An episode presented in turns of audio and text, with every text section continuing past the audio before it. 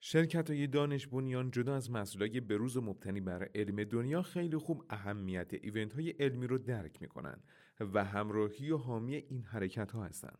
شرکت دارویی نانو هم از این دست شرکت است که البته در سبد دارویی ام دو مسئول خوراکی زادیوا و دانلوین رو داره که دو مسئول خوراکی دیمتیل فومارات و فینگولیموده ممنون از نانو الوند اسپانسر پادکست امسکست وقت است که بنشینی و گیسو بگشایی تا با تو بگویم غم شبهای جدایی. بزم تو مرا می طلبد آمدم ای جان من عودم و از سوختنم نیست رهایی. تا در قفس بال و پر خویش اسیر است بیگانه پرواز بود. مرغ هوایی با شوق سرانگشت تو لبریز نواهاست تا خود به کنارت چه کند چنگ نوایی سلام به اپیزود هفتم امسکست خوش آمدید. یک اپیزود نسبتا طولانی و بلند و البته کاربردی و جذاب در ادامه بررسی guideline امارای. همراه ما باشید. اگر برای بیماری امارای گرفته بشه ولی criteria ی تشخیصی برای ام‌اس رو پر نکنه با چه بازه زمانی بعد دوباره امارای درخواست بشه؟ بر اساس criteria ی در حقیقت revise شده 2017 مکدونالد برای مریض هایی که تشخیص clinical isolated syndrome مطرح شده اونهایی که dissemination space یا dissemination time رو در حقیقت پر نکردن انجام امارای follow-up و همچنین ویزیت های clinical follow-up خب می‌تونه به تشخیص کمک بکنه. ما می‌دونیم که در مریض ام‌اس اگر که با یک relapse جدید مراجعه می‌کنه ممکنه که تا 10 تا پلاک جدید در امارای T2 ش مشاهده بکنیم. در مورد بیماران CIS در شش ماه اول بعد از تشخیص تا 51 درصد بیماران و تا 74 درصد بیماران 12 ماه بعد از تشخیص اگر که امارای بگیریم ممکنه که criteria های dissemination in time بر اساس امارای پر بشه. بر همین اساس ما می‌دونیم که انجام امارای کنترل برای بیماران CIS 6 تا 12 ماه بعد از امارای baseline به تشخیص زود هنگام definite MS کمک می‌کنه اما اگر که بیمار علامت هایی از relapse spinal نداشته باشه معمولا نیازی به انجام امارای spinal cord در این تکرار نیست. همچنین عموما اینطور هست که ما برای در حقیقت تایید criteria های dissemination in time در follow-up امارایمون نیازی به انجام امارای post contrast و امارای همراه با تزریق گادولینیوم نداریم. و امارای های معمولی بدون گادولینیوم می‌تونن که بر اساس new T2 lesion ها dissemination in time را نشون بدن پس ما به غیر از امارای اولیه که به عنوان baseline گرفته میشه در چه زمانهایی لازم امارای با کنتراست رو درخواست بدیم؟ ما در چند جا می‌دونیم که قطعا نیاز به امارای با گادولینیوم داریم یکی اینه که ما اگر که امارای rebaseline در اختیار نداشته باشیم در follow-up سال اولمون امارای با گد می‌گیریم. امارای ری بیسلاین چیه؟ در مریضی که در فاز ابتدایی بیماری هست به خصوص اگر که در ریلپس مراجعه کرده به صورت کاذب ممکنه که حجم مغز افزایش یافته باشه به خاطر فاز التهابی. وقتی که درمان مؤثری رو شروع می کنیم این اثبات شده که در اماره های بعدی که ما مثلا سه تا 6 ماه بعد از اماره اولیه می‌گیریم بعد از شروع درمان و اون فاز التهابی از بین رفته مغز به حجم اصلی خودش برمیگرده. اگر به این نکته توجه نکنیم ممکنه که ما این رو به حساب آتروفی بگذاریم. بنابراین توصیه میشه برای قضاوت در مورد آتروفی ما یک امارای rebaseline داشته باشیم. در مورد بیمارانی که ما در سال اول امارای rebaseline نگرفتیم توصیه میشه که در امارای سال اولمون بیایم و از یک امارای با کنتراست مجدد استفاده بکنیم. مورد بعد اینه که هر جایی که ما نیاز داشته باشیم بر اساس وجود یا عدم وجود پلاک هایی که دارن Gad به خودشون می‌گیرن در حقیقت activity بیماری رو براش قضاوت کنیم و این activity بیماری برای ما مفهومش تغییر درمان خواهد بود. به صورت ایدئال بهتره که ما امارایمون رو البته قبل از درمان با استروئیدها بگیریم. در مواردی هست که پلاک های ام‌اس خیلی بزرگ هستند به خصوص در بیمارانی که lesion load بالا دارند یا بیمارانی که وارد فاز progressive شدن اصطلاحا پلاک های confluent داریم.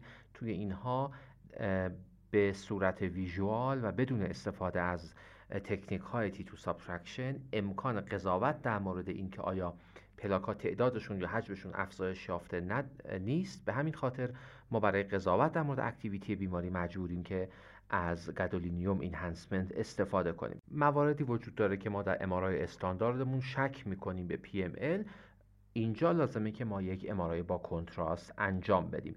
در مواردی که ما مریضی داریم که PML درش تشخیص داده شده برای در حقیقت مانیتورینگ این بیماران هم باز لازم هست که ما برای افتراق PML از چیزی که ما بهش میگیم IRIS یا چیزی که بهش میگیم immune reconstitution inflammatory syndrome می‌تونیم که از یا بهتره که از تزریق گادولینیوم استفاده کنیم. اما مواردی وجود داره که توصیه نمیشه که از کنتراست استفاده بشه. از جمله اینکه برای نشون دادن dissemination in time در امارای های مکرر.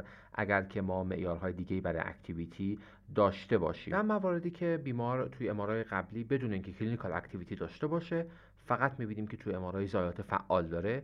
لزومی نداره که ما در امارای کنترلمون دوباره بیایم و اگر که امارای داریم زیر شش ماه انجام میدیم صرفا برای اینکه ببینیم آیا امارای activity کم شده یا نه امارای با کنتراست انجام بدیم. در امارای rebaseline که عرض کردم سه تا شش ماه بعد از شروع درمان امارای انجام میدیم لزومی به تزریق کنتراست وجود نداره. برای screen کردن PML هم نیاز به تزریق کنتراست وجود نداره. اگر ما ضایعه مشکوکی مشاهده کردیم این کار انجام میدیم. توصیه میشه اکیدا که در دوران حاملگی و شیردهی مگر در مواردی که واقعا تزریق کنتراست می‌تونه که برای مریض بسیار حیاتی و تعیین کننده باشه در سایر موارد از تزریق کنتراست و انجام امارای با گادولینیوم خودداری کنیم. با توجه به اینکه شنیدیم گادولینیوم یک داروی کم عارضه و نسبتا safe هست این همه حساسیت از کجا میاد؟ ببینید عوارضش در حقیقت وجود پلاک هایی که کنتراست به خودشون می‌گیرن در این هست که اولا ما برای قضاوت در مورد فعالیت بیماری نیاز به یک امارای کنترل قبل نداریم. توافق بین این که بین چند نفر ریتر یا اینتر ریتر در حقیقت وریبیلیتی کمتری داره یعنی اینکه اگر چند نفر در مورد یک پلاکی که به خودش گد گرفته بخوان قضاوت کنن توافق بیشتری دارن تا اینکه بخوان مثلا به یک امارای نگاه کنن و بگن که تعداد تیتولیژنش اگر تعداد تیتولیژن بالا باشه افزایش یافته یا تیتولیژن ها بزرگتر شدن. بنابراین خیلی می‌تونه که به ما کمک بکنه در تشخیص فعالیت بیماری. اما از طرف دیگه اینکه فعالیت همین لحظه بیماری را به ما نشون میده. چون پلاک ها یک مدتی به خودشون گد می‌گیرند و بعد از یک مدت در حقیقت دیگه gad enhancement وجود نداره. خب time consuming هست MRI با گدولینیوم از طرف دیگه اینی که تعداد پلاک هایی که توی MRI به خودشون گد می‌گیرن و ما میبینیمشون در حقیقت به اینی که ما گدولینیوم رو با چه دوزی در حقیقت به بیماران دادیم و بعد از دادن گدولینیوم چقدر صبر کردیم و بعد MRI رو گرفتیم. خب متفاوت هست علیرغم اینکه ما می‌دونیم که اگر دوز گدولینیوم رو دو برابر بکنیم تعداد پلاک های بیشتری ممکنه که به خودشون گد بگیرن. ولی باز هم توصیه میشه که از همون دوز روتین معمولش استفاده بشه و 5 دقیقه تا 15 دقیقه صبر کنیم و بعد امارای رو بگیریم. و یک نگرانی دیگه خب عوارض حساسیتی هست. یک نگرانی دیگه یک آرزه بسیار شدید. البته نادر ولی بسیار شدید هست به اسم NSF یا که یک دقیقت نکروز بافت کلیوی هست.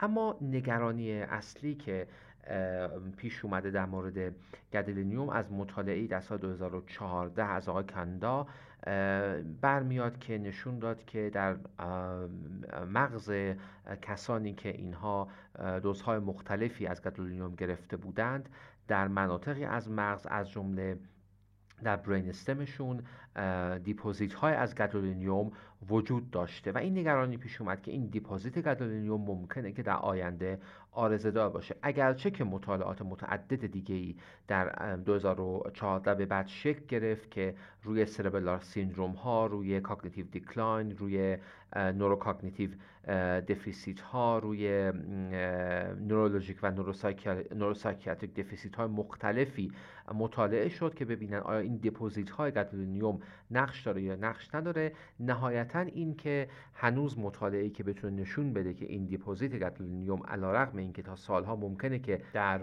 بافت مغز قابل تشخیص باشه عارضه به دنبال داشته باشه. اما صرفا حضور طولانی مدت این گدولینیوم در تیشو ما را نگران کرده. به همین خاطر توصیه میشه که از گدولینیوم صرفا در مواردی که اندیکاسیون قطعی وجود داره برای استفاده استفاده کنیم در مورد اطفال در مورد بیمارانی که به صورت مکرر از این ماده استفاده کردند و افرادی که اینفلمیتری باول دیزیز دارند باید که با احتیاط بیشتری این کار صورت بگیره.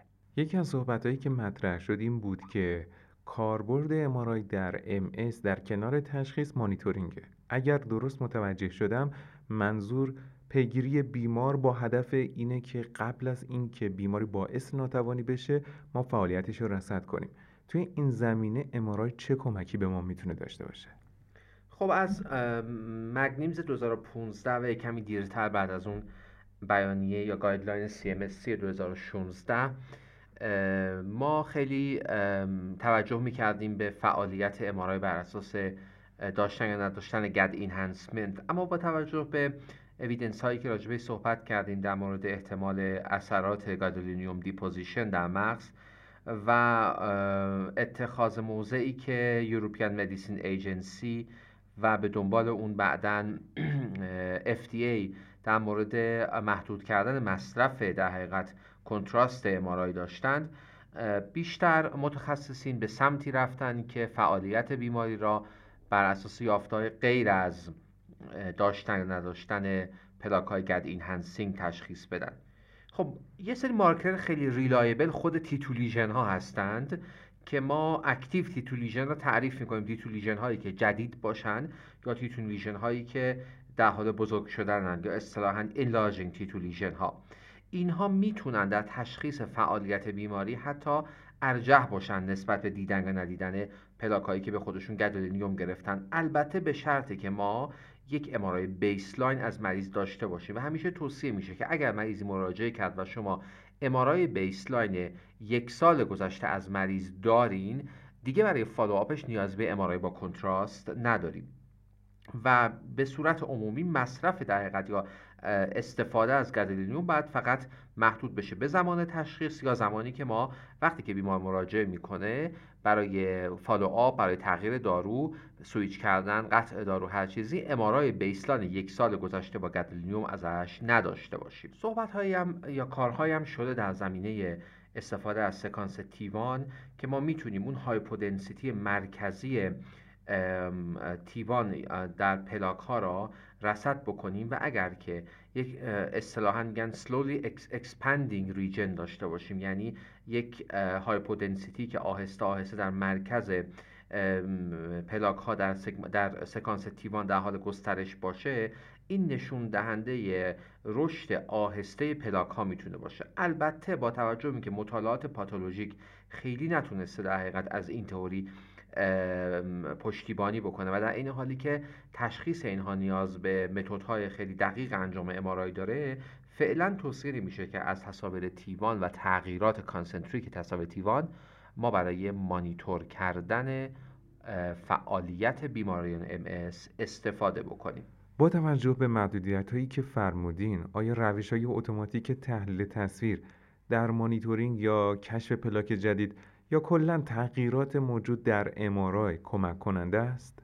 خب ما تو متدهای جدید تحلیل تصاویر که حالا اصطلاحا می‌تونیم به اونها quantitative image analysis بگیم ما از روش های استفاده می‌کنیم که به صورت اتوماتیک یا سمی اتوماتیک میایم و تغییرات MRI را با تغییرات MRI قبلی مقایسه می‌کنیم که روش های مختلفی داریم registration fusion subtraction که توی اینها subtraction هایی که در T2 استفاده میشه از T2 استفاده می‌کنه بیشتر جا افتاده. ما میایم به خصوص در بیمارانی که پلاک های confluent پلاک های بزرگ پلاک های به هم چسبیده دارند. حجم پلاک ها تغییرات داخل پلاک ها و محل پلاک ها را دقیق با حجم محل و تغییرات قبلی منطبق می‌کنیم و بر این اساس نرم افزارهایی هستند که می‌تونن به ما نشون بدن که بیمار فعالیت جدیدی از نظر MRI دارد یا ندارد. اما علیرغم اینکه بسیاری از نرم افزارهایی که الان در دنیا چه به صورت commercial چه با اهداف research مورد استفاده هست این امکانات و این option ها را در اختیار می‌گذارند به خاطر اینکه اینها هنوز در فازهای کلینیکی و در در حقیقت real world experience data ی ازشون به اون مفهوم چاپ نشده هنوز شواهد کافی که ما بتونیم بر اساس اون, اون را توی practice روتینمون استفاده کنیم نداریم علی رغم این که توصیه میشه اگر در بیمارستان های در کلینیک های امکان این وجود داره میشه که به عنوان کمک از اونها استفاده کرد کما اینکه خود ما الان در بخش ام اس بیمارستان کاشانی یک واحدی به عنوان quantitative image analysis داریم و داریم تا حدودی از این تکنیک ها برای follow-up بیماران خودمون استفاده می‌کنیم. در صحبت های قبلی که برنامه قبلی داشتیم صحبت از پلاکای کورتکس بود ولی امروز در مورد اونها صحبت نشد. خب چند تا تغییرات هست در در حقیقت یافته هایی که ما الان توی امارای بیماران ام اس می‌بینیم نسبت به اون چیزهایی که قبلا می‌دیدیم یکیش پلاک های کورتکس. قبل از اینکه من راجع پلاک های کورتکس صحبت کنم شاید خوبه که از leptomeningeal inflammation صحبت کنیم که الان می‌دونیم که inflammation در فضاهای leptomeningeal که ما اونو می‌تونیم به صورت لپتومننجیال گد اینهانسمنت در امارای ببینیم و به خصوص در بیماران سکندری پروگرسیو در پیش پیشرفت بیماری و در ایجاد ناتوانی ها احتمالا نقش مهمی دارند. اما ما هنوز نتونستیم نشون بدیم که هیچ کدام از داروهایی که به صورت روتین استفاده میشه و تحت عنوان داروهای خیلی مؤثر ازشون در بیماران به خصوص secondary progressive نام می‌بریم توانسته باشند این leptomeningeal inflammation را مهار بکنند. به همین خاطر در مورد leptomeningeal inflammation برای مانیتور کردن progression ام هنوز هیچ توصیه‌ای در guideline جدید هم وجود نداره. بحث دیگه که شما اشاره کردین و الان ما خب متوجه حضورشون شدیم. قبلا فکر می‌کردیم که ام یک بیماری white matter هست ولی الان می‌دونیم که ام به همون شدت ممکنه gray matter رو هم درگیر بکنه. ولی ما قبلا با متدهای تصویر برداریمون gray matter را نمی‌دیدیم. الان می‌دونیم که cortical gray matter lesion ها اینها می‌تونن نشون دهنده progression بیماری باشند به خصوص در اون دسته از بیمارانی که relapsing remitting ام داشتند و مدت زیادی از زمان تشخیصشون میگذره و اونهایی که وارد فازهای progressive شدند از یک زمانی به بعد بیش از اون که پلاک های white matter در در حقیقت مانیتورینگ بیماری یا پیشگویی کردن سیر بیماری یا پیشگویی کردن علامت ها و عوارض بیماری نقش داشته باشند وجود یا عدم وجود gray matter lesion ها یا افزایش تعداد gray matter lesion هاست. اما در مورد gray matter lesion ها ما این مشکل را داریم که اینها در حقیقت مارکرهای از marker های individual disease progression هستند.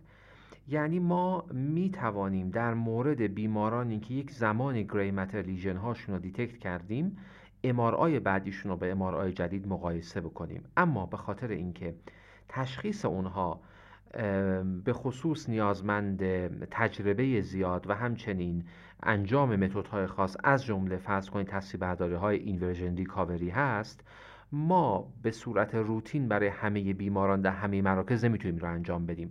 اما اگر در مراکزی هست که امکان این تصویر برداری وجود داشته و برای بیمار در فاز baseline در حقیقت یک تصویربرداری انجام شده که با expertise یا تجربه کافی در مورد وجود یا عدم وجود gray matter lesion های کورتکس قضاوت شده حالا در follow-up هم می‌تونیم از اون استفاده کنیم. در غیر این صورت به عنوان در حقیقت criteria یی برای follow-up روتین اصلا پیشنهاد نمیشن. به خصوص اینکه مطالعه انجام شده و دیدن که یکی از محلهای اختلاف رادیولوژیست ها در خوندن مریض های امارای مریض های ام در حقیقت در تشخیص وجود یا عدم وجود new gray lesion ها هست. آیا شرایط در مورد امارای spine هم همین شکل و لازمه که تکرار بشه؟ و اگر تکرار بشه دقت در خصوص چه مواردی مهمه؟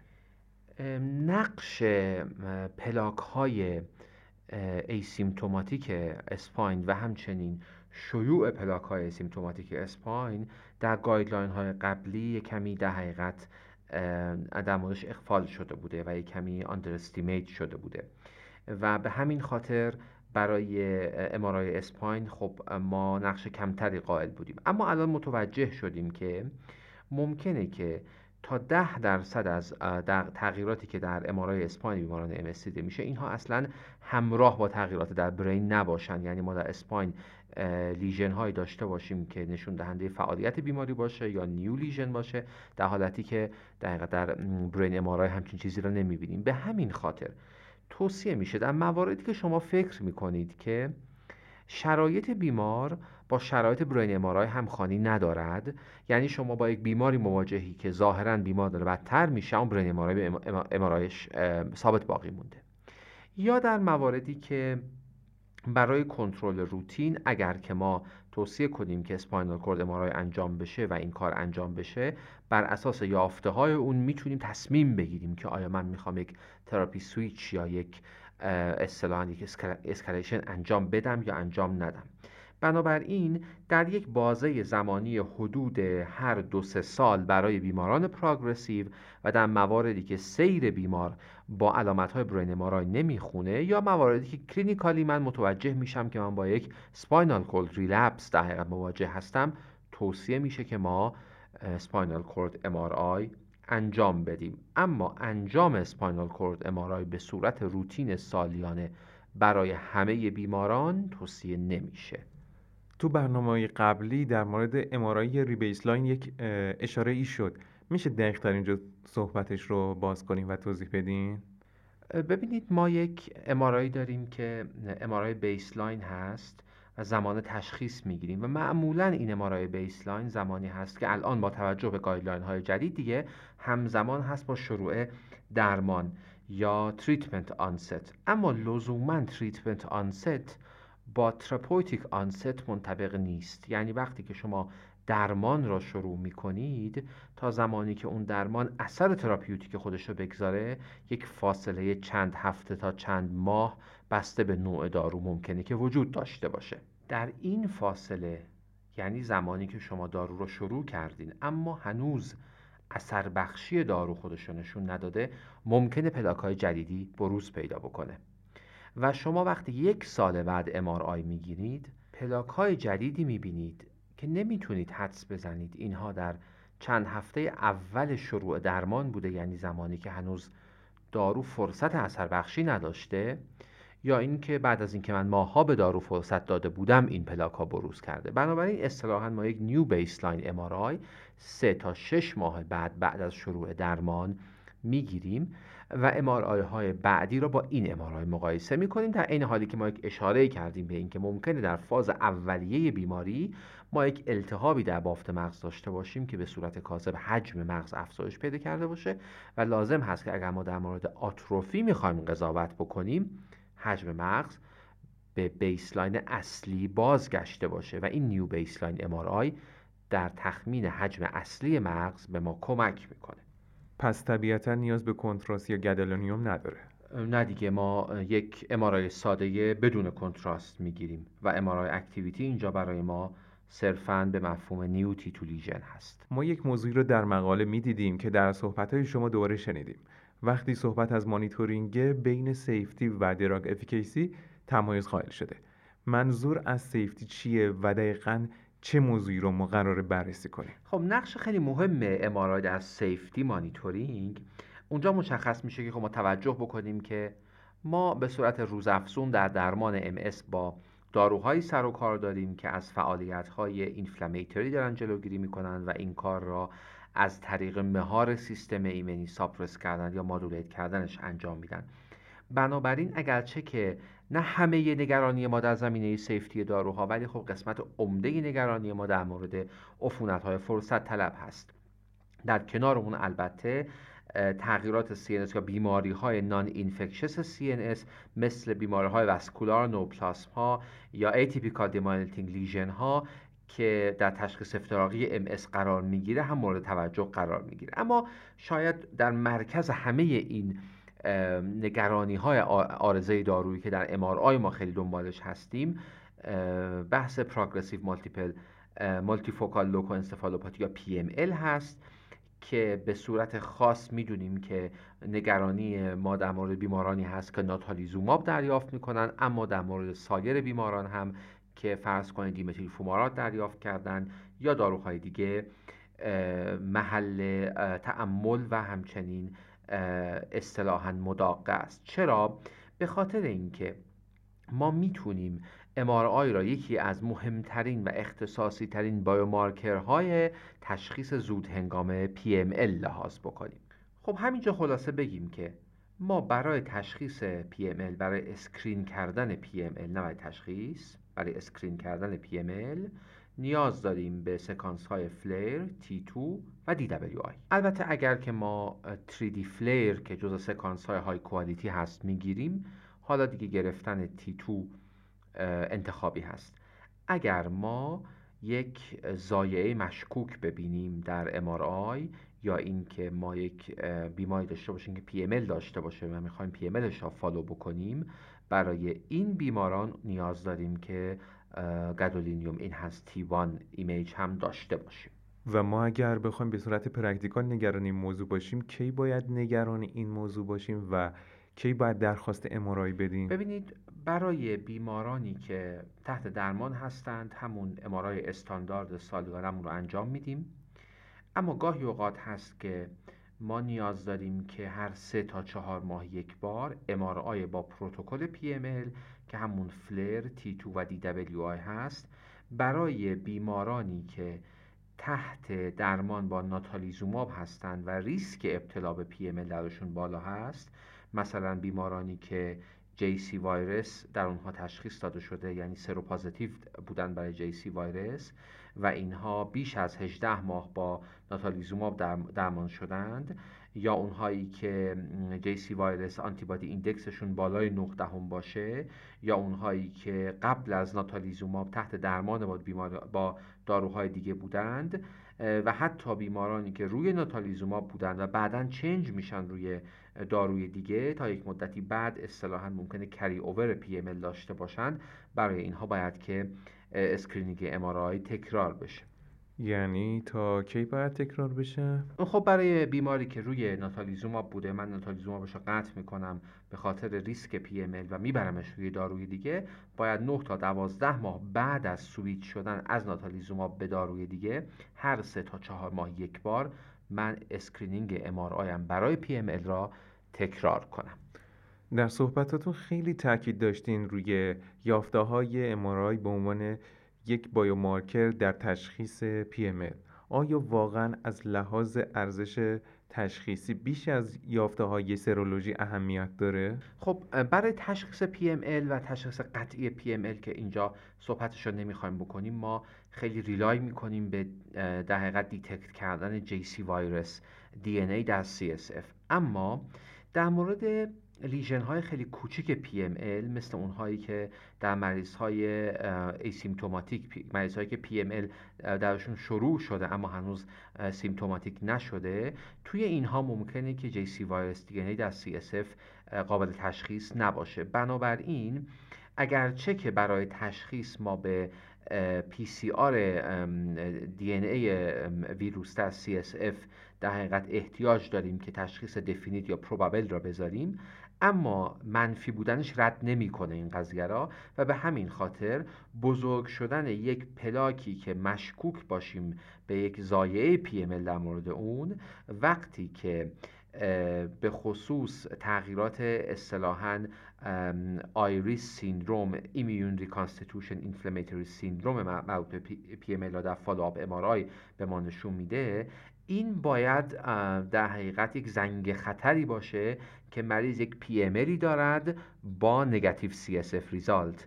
و توی این موارد توصیه میشه که حتی ما بیایم و تست های سرولوژی و تست های دی امون را مجددا تکرار بکنیم. خب صحبت شد و دیدیم که توی مقاله در خصوص pediatric و طب اطفال و MRI در تشخیص MS اطفال هم صحبت شده.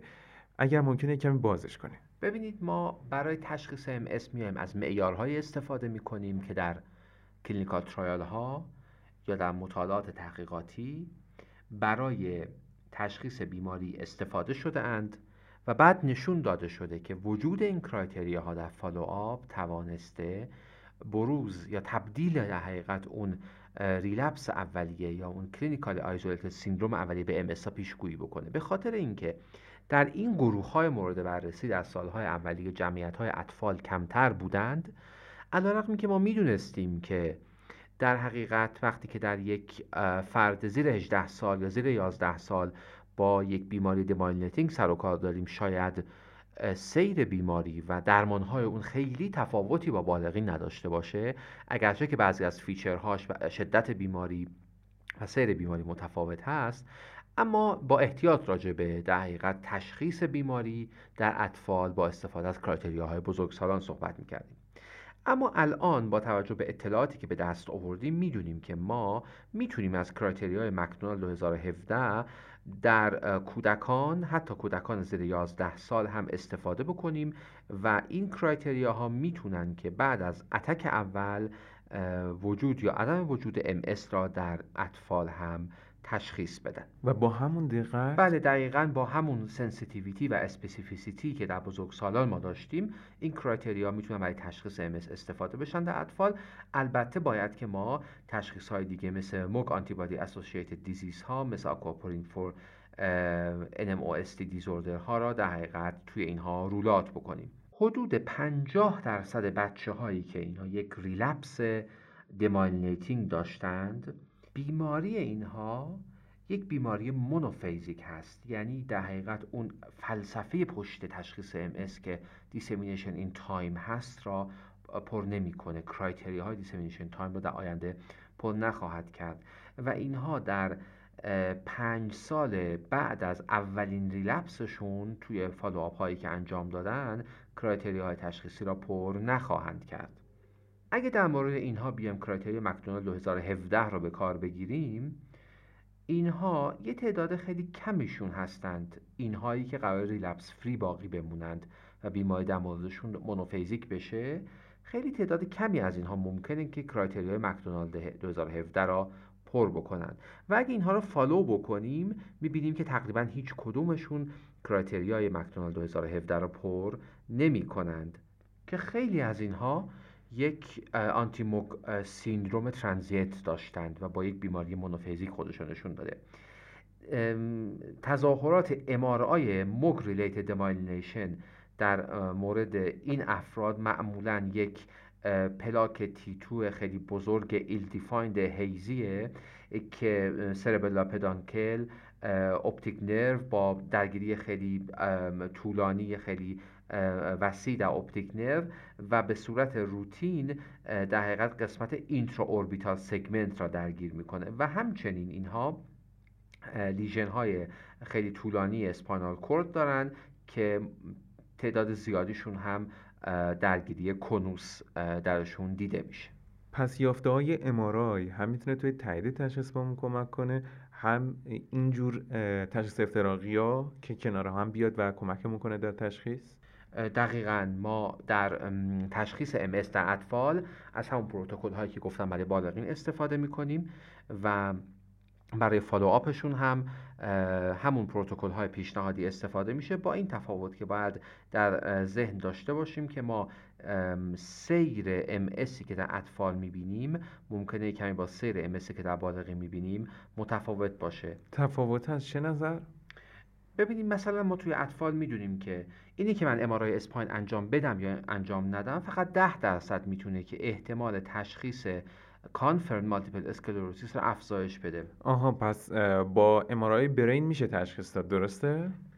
اینطوری نیست که ما صرفا با امارای برین بتونیم تشخیص بدیم ولی اینطوریه که بیشتر موارد pediatric MS با همون ضایعات cerebral شون criteria های MS را پر می‌کنند. اما به هر حال برای baseline و خب برای افزایش ده درصدی در دقت تشخیص در مواردی که تشخیصمون هنوز بر اساس cerebral MRI منفی هست لازم هست که کماکان در MRI ی baseline اطفال هم spinal cord MRI لحاظ بشه این تفاوت در سیر بیماری هم وجود داره؟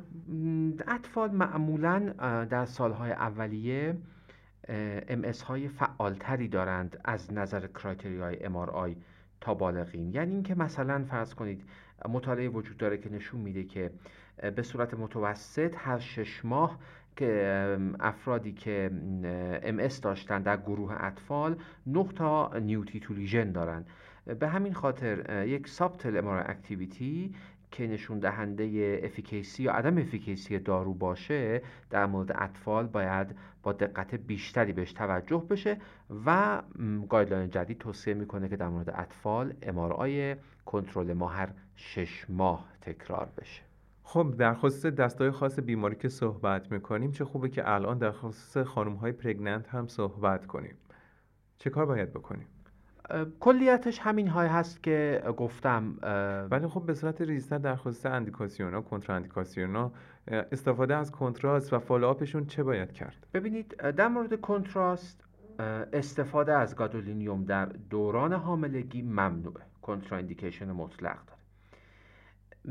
new یا enlarged T2 lesion همیشه برای ما به عنوان معیاری از فعالیت بیماری برای مانیتورینگ به حساب میاد در زمان حاملگی هم همینطور هست. پس برای تشخیص یا برای مانیتورینگ اصلا نیازی یا مجوزی برای استفاده از گدلینیوم در دوران حاملگی نیست. اما خود MRI به صورت مطلق در زمان پرگننسی ممنوعیتی نداره.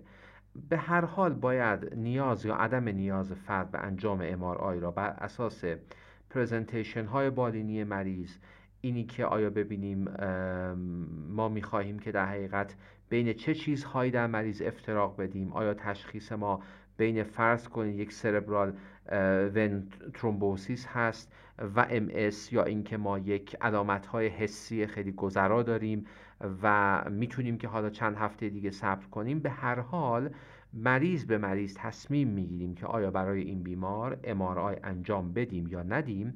و اگر امارای انجام بدیم چه چیزی در وضعیت فعلی بیمار و در پروگنوز آینده بیمار در حقیقت تغییر خواهد کرد و در مورد شیردهی چطور؟ خب در دوران شیردهی که برای انجام امارای ما محدودیتی نداریم پروتکل هایی هم که استفاده میشه در دوران شیردهی و در دوران بارداری کما کان همون پروتکل هایی هست که قبلا اشاره کردیم برای بالغین و گفتیم که برای اطفال هم از همون پروتکل ها استفاده می کنیم بحث این هست که آیا ما گدلینیوم در زمان شیردهی بدیم یا ندیم. گدلینیوم فقط اگر که تشخیص ما یا مانیتورینگ ما کاملا وابسته به استفاده از گدلینیوم هست و اون هم macrocyclic gadolinium-based contrast اون وقت میشه که ازش استفاده کرد. به صورت روتین اما active T2 که همون new یا enlarged lesion هست را ترجیح میدیم برای قضاوت در مورد activity بیماری. البته توصیه میشه که بعد از pregnancy دو تا سه ماه بعد از زایمان ما یک new baseline MRI برای بیمار انجام بدیم. خیلی ممنون استاد و در برنامه بعدی که برنامه آخر خواهد بود. در خصوص تغییرات optic nerve و جمع‌بندی آنچه در چند برنامه گذشته به اون پرداختیم و اونچه انتظار میره در آینده در مقالات و guideline ها ببینیم صحبت بکنیم. مرسی بابت همراهیتون که تا پایان یک اپیزود دیگه همراه ما بودید. مثل همیشه لینک مقالات در description موجوده. ما رو به همکاران خودتون معرفی کنید. پاییز 1400 Emizcast.